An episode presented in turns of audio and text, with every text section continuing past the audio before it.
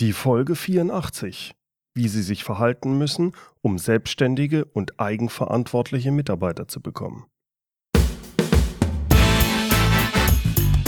Willkommen zum Podcast Führung auf den Punkt gebracht. Inspiration, Tipps und Impulse für Führungskräfte, Manager und Unternehmer.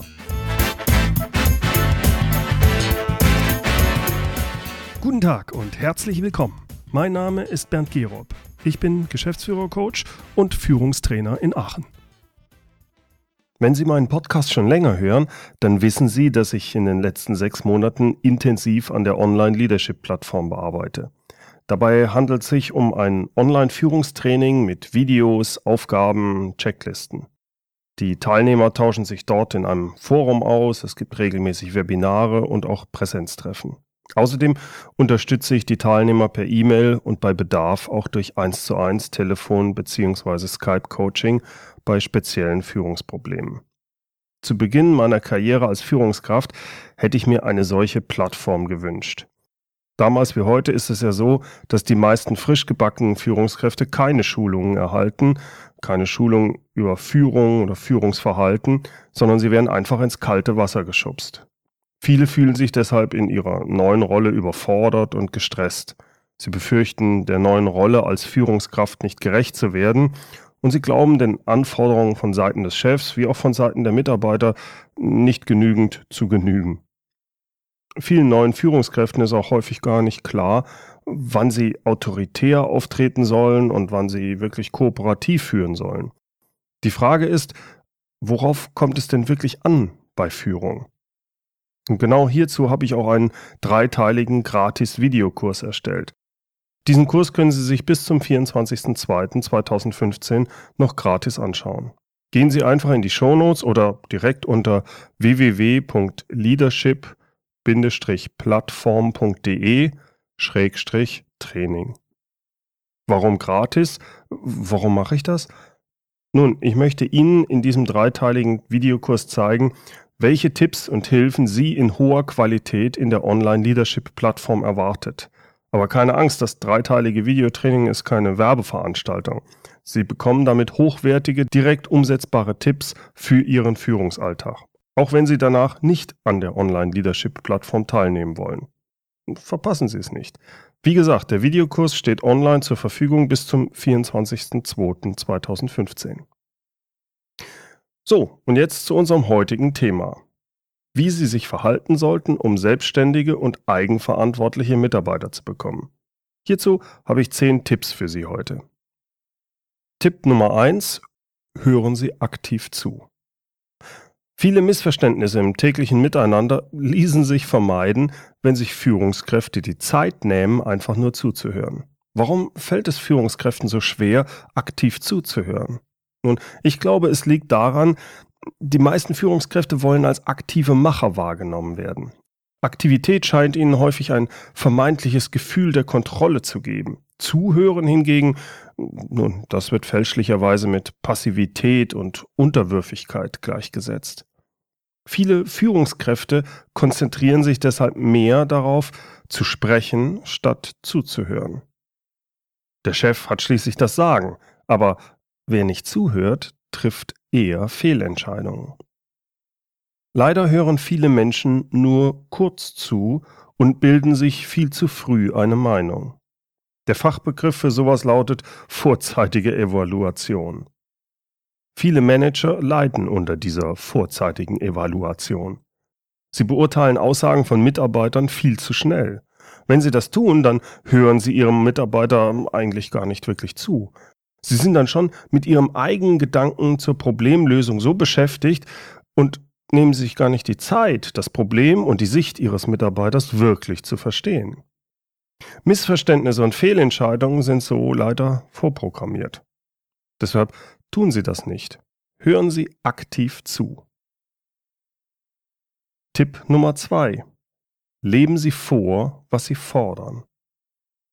Führungskräfte haben meist wenig Zeit. Sie sind im Stress, weil sie so viel zu tun haben. Sie sind hoch engagiert und hetzen von Meeting zu Meeting.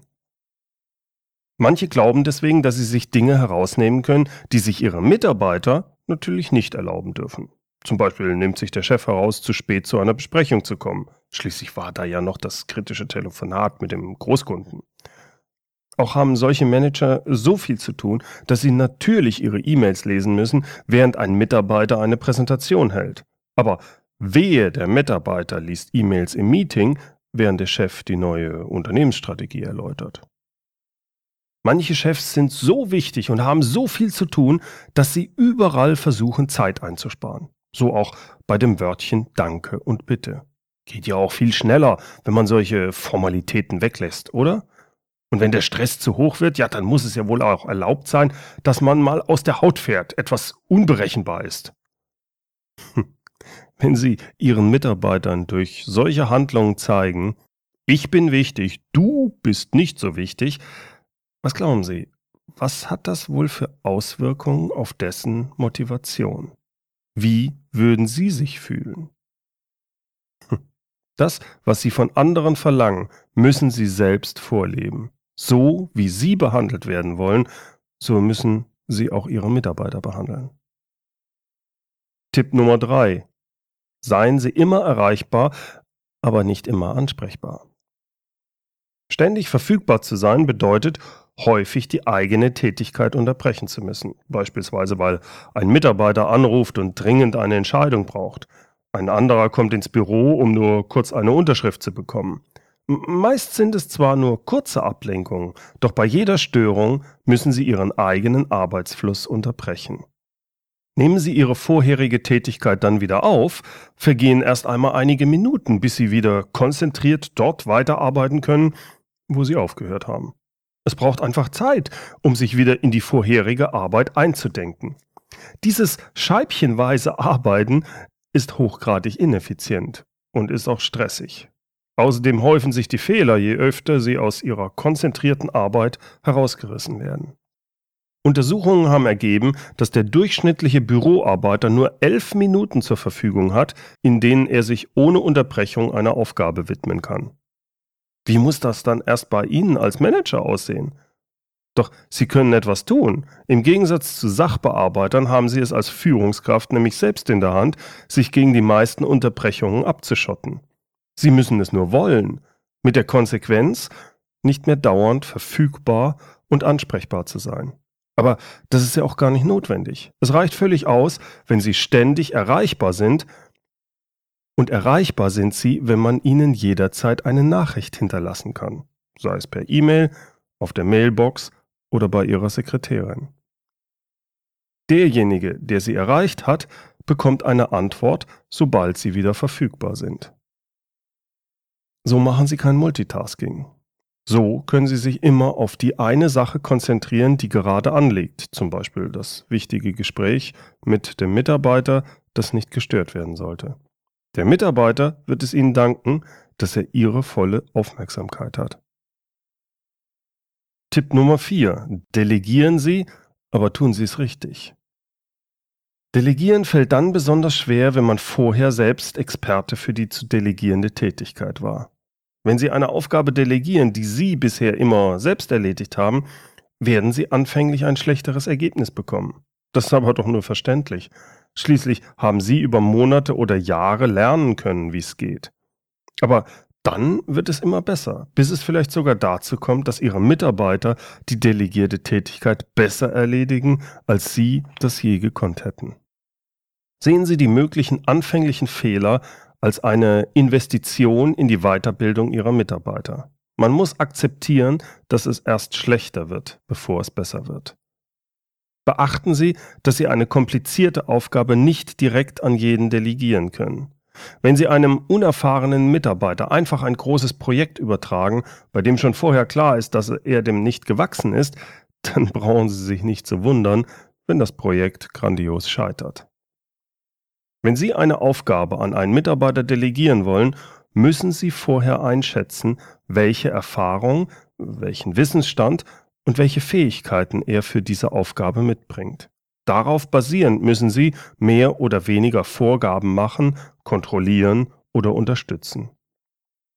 Aufgaben oder Projekte zu delegieren ist nicht schwarz oder weiß. Es gibt verschiedene Stufen der Delegation, Über die habe ich schon mal gesprochen, aber ich möchte sie hier gern noch mal kurz vorstellen.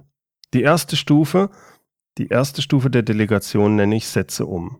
Hier geben Sie alles genau vor. Sie sagen Ihrem Mitarbeiter, dass er sich genau an Ihre Vorgaben halten soll. Sie haben bereits alles für ihn recherchiert, abgewegt und entschieden. Er setzt jetzt nur noch um. Genau nach vorgegebenem Plan. Die zweite Stufe, das ist die nächsthöhere Stufe, da hat Ihr Mitarbeiter schon mehr Freiheitsgrade. Sie sagen ihm, er soll sich in das Thema allgemein einarbeiten, Optionen erarbeiten und dann mit Ihnen Rücksprache halten. Diese zweite Stufe nenne ich Arbeite dich ein.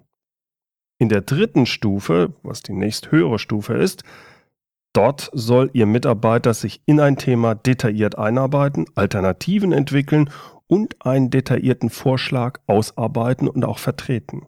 Er soll Ihnen im Detail erläutern, wie er gedenkt, im Projekt weiterzumachen.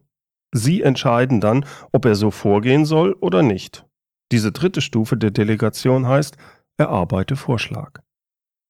In der vierten Stufe trifft der Mitarbeiter die Entscheidung, berichtet Ihnen aber später, was und warum er so entschieden hat.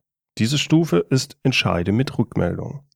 Und die fünfte Stufe, die oberste Stufe, dort trifft Ihr Mitarbeiter die Entscheidung, die er für die beste hält. Und Sie haben so viel Vertrauen in ihn, dass er Ihnen gar keine Rückmeldung mehr darüber geben muss. Das ist die fünfte Stufe. Entscheide ohne Rückmeldung. Je höher die Stufe der Delegation, desto höher das Vertrauen in den Mitarbeiter. Je höher die Stufe, desto weniger Zeit müssen Sie als Führungskraft aufbringen, also Zeit für Entscheidungen, Kontrolle und Unterstützung bei der delegierten Aufgabe. Worauf Sie bei diesen fünf Stufen genau achten müssen und wie Sie Ihre Mitarbeiter von anfänglich Stufe 1 auf Stufe 5 bringen, das alles lernen Sie im Detail in der Online Leadership Plattform. Unterstützt mit diversen Praxisbeispielen. Mein Tipp Nummer 5. Vermeiden Sie Rückdelegation. Wenn eine Aufgabe, die Sie an einen Mitarbeiter delegiert haben, wieder bei Ihnen landet und Sie sie dann zu Ende bearbeiten, ja, das nennt man Rückdelegation. Wenn Sie als Chef die rückdelegierten Aufgaben annehmen, dann machen Sie die Arbeit, die eigentlich Ihre Mitarbeiter machen sollten. Und das ist fatal, da Sie ja dann keine Zeit für Ihre eigentlichen Aufgaben haben. Die Situation ist, Sie haben eine Aufgabe delegiert und Ihr Mitarbeiter versucht, die delegierte Aufgabe wieder an Sie zurückzugeben. Die Frage ist erstmal, warum? Es kann viele Ursachen haben. Beispielsweise steht der Mitarbeiter unter hohem Zeitdruck, egal ob gefühlt oder tatsächlich. Die Arbeit wird ihm einfach zu viel, er hat sich zu viel vorgenommen oder zu viel zugesagt. Aber er will das nicht zugeben und versucht deshalb einen Teil der Arbeit loszuwerden. Vielleicht hat der Mitarbeiter auch zu wenig Selbstvertrauen in seine Fähigkeiten oder fühlt sich überfordert. Auch hier hat er die Aufgabe zwar angenommen, aber erkennt im Laufe der Zeit, sie wächst ihm über den Kopf. In diesen Fällen braucht Ihr Mitarbeiter Ihre Hilfe und Ihre Unterstützung. Das bedeutet aber nicht, dass Sie seine Aufgabe dann übernehmen. Gehen wir davon aus, dass Sie die Aufgabe richtig delegiert haben. Dann müssen Sie sicherstellen, dass der Mitarbeiter die Kompetenz hat, die Aufgabe zu lösen. Wenn es Probleme gibt, sind Sie zwar erreichbar, für ihn ansprechbar, aber bitte nicht zwischen Tür und Angel. Belassen Sie die Verantwortung bei Ihrem Mitarbeiter, aber vereinbaren Sie einen Gesprächstermin, an dem Sie sich das Problem erläutern lassen und ihn dann coachen, indem Sie Fragen stellen, zum Beispiel wie, was würden Sie denn tun, wenn ich nicht da wäre? Was haben Sie denn bisher unternommen, um das Problem zu lösen? Welche Ideen haben Sie, um das Problem zu lösen? Was genau brauchen Sie jetzt von mir? Mit dieser Art von Fragen coachen Sie Ihren Mitarbeiter. Damit erreichen Sie, dass er nicht auf der Problemseite stehen bleibt, sondern selbst auf eigene Lösungen kommt. Viele Führungskräfte sind es gewohnt, schnell Entscheidungen zu treffen und lösungsorientiert zu denken. In einem solchen Mitarbeitergespräch müssen Sie aber den Impuls unterdrücken, selbst die Lösung zu erarbeiten. Wenn Sie das Problem lösen, trainiert das schließlich nicht das Lösungsverhalten Ihres Mitarbeiters. Sie helfen ihm nicht wirklich, sondern Sie machen ihn nur abhängig. Denn wenn er dann das nächste Mal ein Problem hat, dann geht er lieber gleich zu Ihnen, statt selbst an der Lösung zu arbeiten. Das ist aber nicht, was Sie wollen, oder? Worauf Sie genau achten müssen, um Ihrem Mitarbeiter zu helfen und nicht in die Rückdelegationsfalle zu tappen, das zeige ich im Detail in der Online-Leadership-Plattform. Tipp Nummer 6. Helfen Sie Ihren Mitarbeitern bei deren Weiterentwicklung. Die meisten Menschen wollen sich weiterentwickeln. Sie wollen wachsen, sie wollen besser werden in dem, was sie tun. Natürlich sollten sie ihren Mitarbeitern anbieten, Schulungen zu besuchen und sich weiterzubilden. Aber, aber das ist bei weitem nicht alles. Wenn sie ihren Mitarbeitern helfen wollen, besser zu werden, dann dürfen sie ihnen keine unrealistischen Ziele setzen und sie müssen sie nach deren Fähigkeiten und Stärken einsetzen. Und ganz wichtig ist Feedback. Menschen brauchen Kritik und Lob. Wer sich verbessern will, braucht ehrliches, konstruktives Feedback. Als Führungskraft sollten Sie die Arbeit Ihrer Mitarbeiter ehrlich anerkennen und ihnen konstruktives Feedback geben. Dabei gibt es einige Punkte zu beachten, damit das Feedback auch wirklich richtig ankommt. Zum Beispiel sollten Sie, wenn Sie kritisieren, immer das Kritisieren und nur unter vier Augen machen. Denn Kritisieren ist egal ob man das will oder nicht, das ist leider immer verletzend. Selbst wenn es noch so gut gemeint ist. Auch sollte Feedback immer konkret sein, Lob wie auch Kritik. Ein pauschales Lob wie auch verallgemeinernde Kritik, die sind nicht wirklich hilfreich. Wenn Sie kritisieren, kritisieren Sie nicht zu viel auf einmal. Wer sich zu viel Kritik auf einmal anhören muss, der stellt bald die Ohren auf Durchzug. Und wenn Sie Feedback geben, machen Sie es zeitnah. Es ist sicher sinnvoll zu versuchen, den richtigen Zeitpunkt zu erwischen, um jemandem Feedback zu geben. Er muss ja offen sein, das Feedback annehmen zu können. Und das gilt besonders, wenn es sich um Kritik handelt. Wenn Ihr Mitarbeiter gerade einen großen Fehler gemacht hat, den auch noch erkennt und deswegen deprimiert am Boden ist, dann ist das nicht der richtige Zeitpunkt, ihn jetzt auch gerade noch zu kritisieren. Prinzipiell gilt aber, lassen Sie nicht zu viel Zeit verstreichen zwischen dem Verhalten und Ihrem Feedback darauf. Je zeitnaher das Feedback, desto hilfreicher ist es. Weitere Tipps und Hilfen zum richtigen Feedback geben bespreche ich anhand von Praxisbeispielen in der Online-Leadership-Plattform. Tipp Nummer 7. Lassen Sie Fehler zu. Stellen Sie sich folgende Situation vor. Der gerade neu eingestellte Manager hat eine fatale, falsche Entscheidung getroffen. Diese Fehlentscheidung kostet das Unternehmen eine Million Dollar. Der Firmeninhaber bittet ihn daraufhin um ein Gespräch. Mit gesenktem Kopf und hängenden Schultern betritt der Manager das Büro des Firmeninhabers. Sie werden mich jetzt bestimmt feuern. Doch der Unternehmensinhaber erwidert, ich bin doch nicht verrückt, ich habe doch gerade erst eine Million Dollar in Ihre Ausbildung investiert. Diese Anekdote verdeutlicht eindrucksvoll, wie Führungskräfte mit Fehlern ihrer Mitarbeiter umgehen sollten. Fehler sind erlaubt, solange aus ihnen gelernt wird und genau derselbe Fehler nicht wieder geschieht. Null Fehler zu fordern ist Unsinn. Jeder Mensch macht Fehler. Sie, ich, genauso wie ihre Mitarbeiter. Wer als Führungskraft null Fehler fordert, der bekommt null Fehler. Entweder dadurch, dass ihm seine Mitarbeiter die Fehler nicht mehr melden oder dadurch, dass seine Mitarbeiter dem Spruch folgen, wer viel arbeitet, macht viele Fehler, wer wenig arbeitet, macht wenig Fehler und wer gar nicht arbeitet, macht auch gar keine Fehler. Wollen Sie wirklich, dass Ihre Mitarbeiter keine Fehler machen? Tipp Nummer 8. Vermeiden Sie keine Konflikte. Klingt komisch, ist aber richtig. Je früher Sie einen Konflikt oder einen vermeintlichen Konflikt erkennen und ansprechen, desto besser. Egal, ob das in Ihrem Team, zwischen Ihnen und Ihren Mitarbeitern oder ob es mit anderen Kollegen oder Kunden ist. Wer das Gespräch sucht, erkennt häufig, dass sich ein vermeintlicher Konflikt nur als Missverständnis herausstellt. Wer hingegen lieber der Aussprache aus dem Weg geht, der sorgt dafür, dass der Konflikt oder der vermeintliche Konflikt unterschwellig weiter wächst und eskaliert. Manche glauben, dass man Konflikte möglichst vermeiden muss. Das geht aber nicht. Sobald wir mit anderen agieren, wird es Konflikte geben. Die Frage ist, wie gehen wir damit um? Konflikte gehen nicht einfach weg. Personen haben nun mal unterschiedliche Werte und Vorstellungen und auch häufig sich widersprechende Ziele. Die Unterschiede sind mal mehr, mal weniger, aber sie sind immer da. Manchmal kann man Konflikte lösen, wenn man darüber spricht, manchmal auch nicht. Aber wenn man sie anspricht, kann man dadurch zumindest dafür sorgen, dass der Konflikt nicht eskaliert. Bitte bedenken Sie immer, Konflikte zu vermeiden bedeutet nicht Harmonie. Im Gegenteil, Konflikte zu vermeiden stört die Harmonie. Konflikte können Wendepunkte für ein besseres Miteinander sein.